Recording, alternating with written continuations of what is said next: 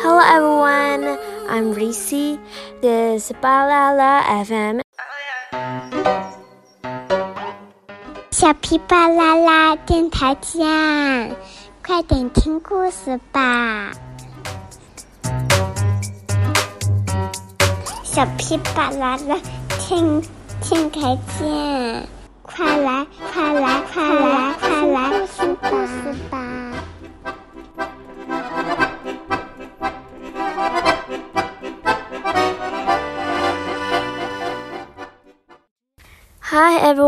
Today we'll continue to read Paddington, but today we're going to begin to read Paddington Chapter 4 A Visit to the Cinema. Let's begin.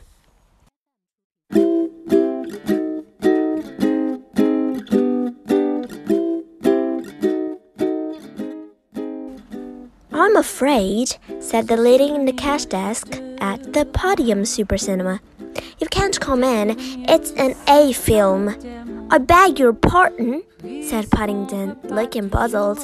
A, said the lady. Uh, repeated Paddington, looking even more puzzled. But that's what I said, not uh, said the lady impatiently.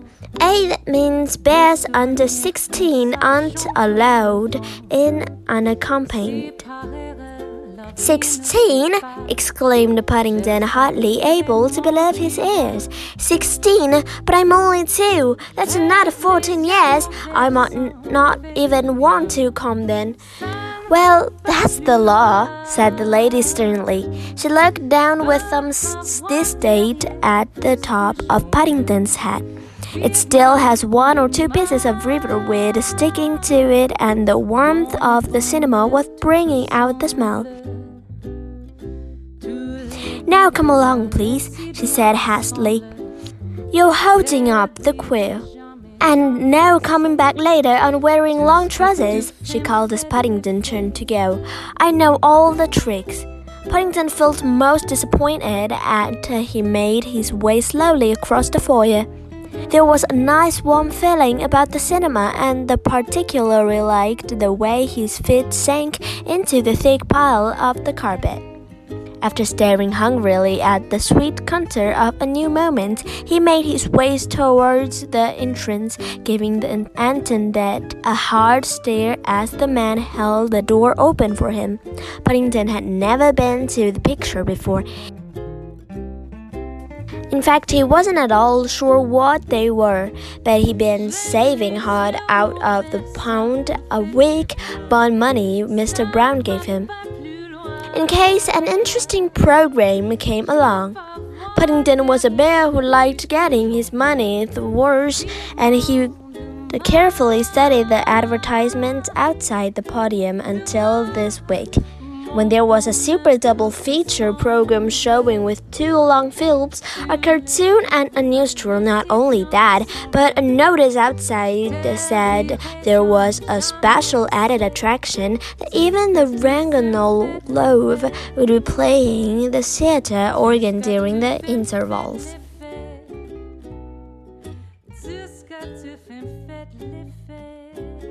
Paddington hung about outside the cinema for several minutes, breathing heavily on the glass until he caught sight of a policeman watching him suspiciously, and then he hurried home. It was almost disappointing, and his carefully saved coins were burning a hole in his duffel coat pocket. Do you mean to say you've never been to the pictures, Paddington? said Mr. Brown over tea that afternoon. Never, said Paddington firmly, as he helped himself a crumpet. And now I can't go for another fourteen years unless I'm accompanied. Mr. Brown looked at his wife. It's a long time since we all went to the pictures, Mary, he said, and it's still quite early. Shall we go? Gosh, Dad! Let's! exclaimed Jonathan and Judy together. Do you think it's a good program, Paddington? asked Mr. Brown. Very good, Mrs. Brown, said Paddington knowledgeably. There's a cowboy film and a cartoon, and I beg you pardon films as well. A what film? And a buy you Potten film, repeated Paddington. That means bear under 16 aren't allowed in them by themselves. Oh, you mean a, a film? said Jonathan. That's right, agreed Paddington. That's what I said. The brown the Browns looked at, at one another. Sometimes it was a bit difficult explaining things to Paddington.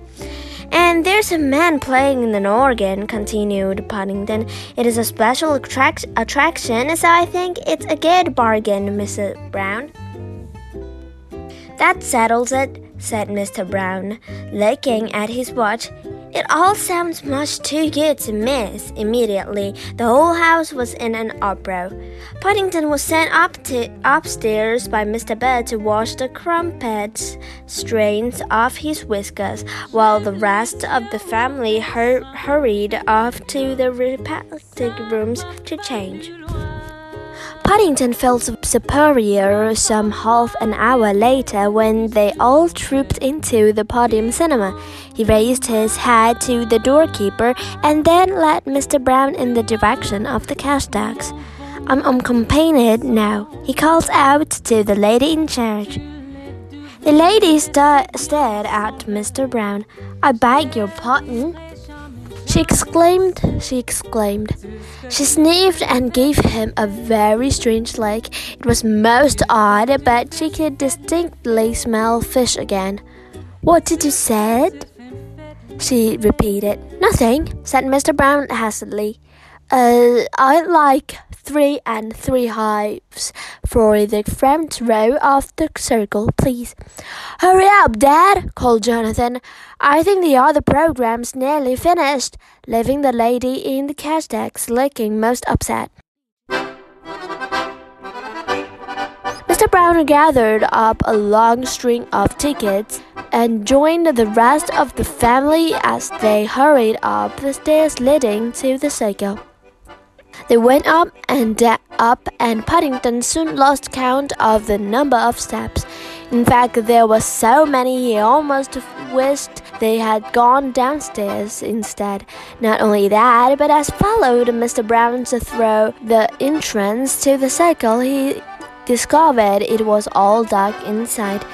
This way, please, said the entreat, and she led the way down some stairs and showed her torque along a row of seats in the front row. You're lucky. There are just six left together. Thank you very much, said Mrs. Brown as she made her way along the row. Excuse me, please, excuse me. Thank you very much. She sat down and arranged herself comfortably as the others joined her. That's a bit of luck, whispered Mr. Brown, finding six together. Seven, said Mrs. Brown. There's still another one between us. So there is, whispered Mr. Brown, groping in the dark. That's odd. The girl said there was only six. He looked along the row. Where's Paddington? Paddington? Exclaimed Mrs. Brown. Isn't he with you, Henry? No, replied Mr. Brown. I thought you had him. Oh, crumbs, groaned Judy. Trust Paddington to get lost.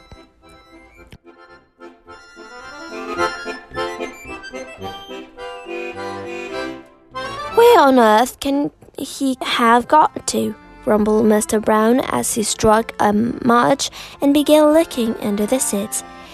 Here I am, Mr. Brown, called Paddington from the end of the saw.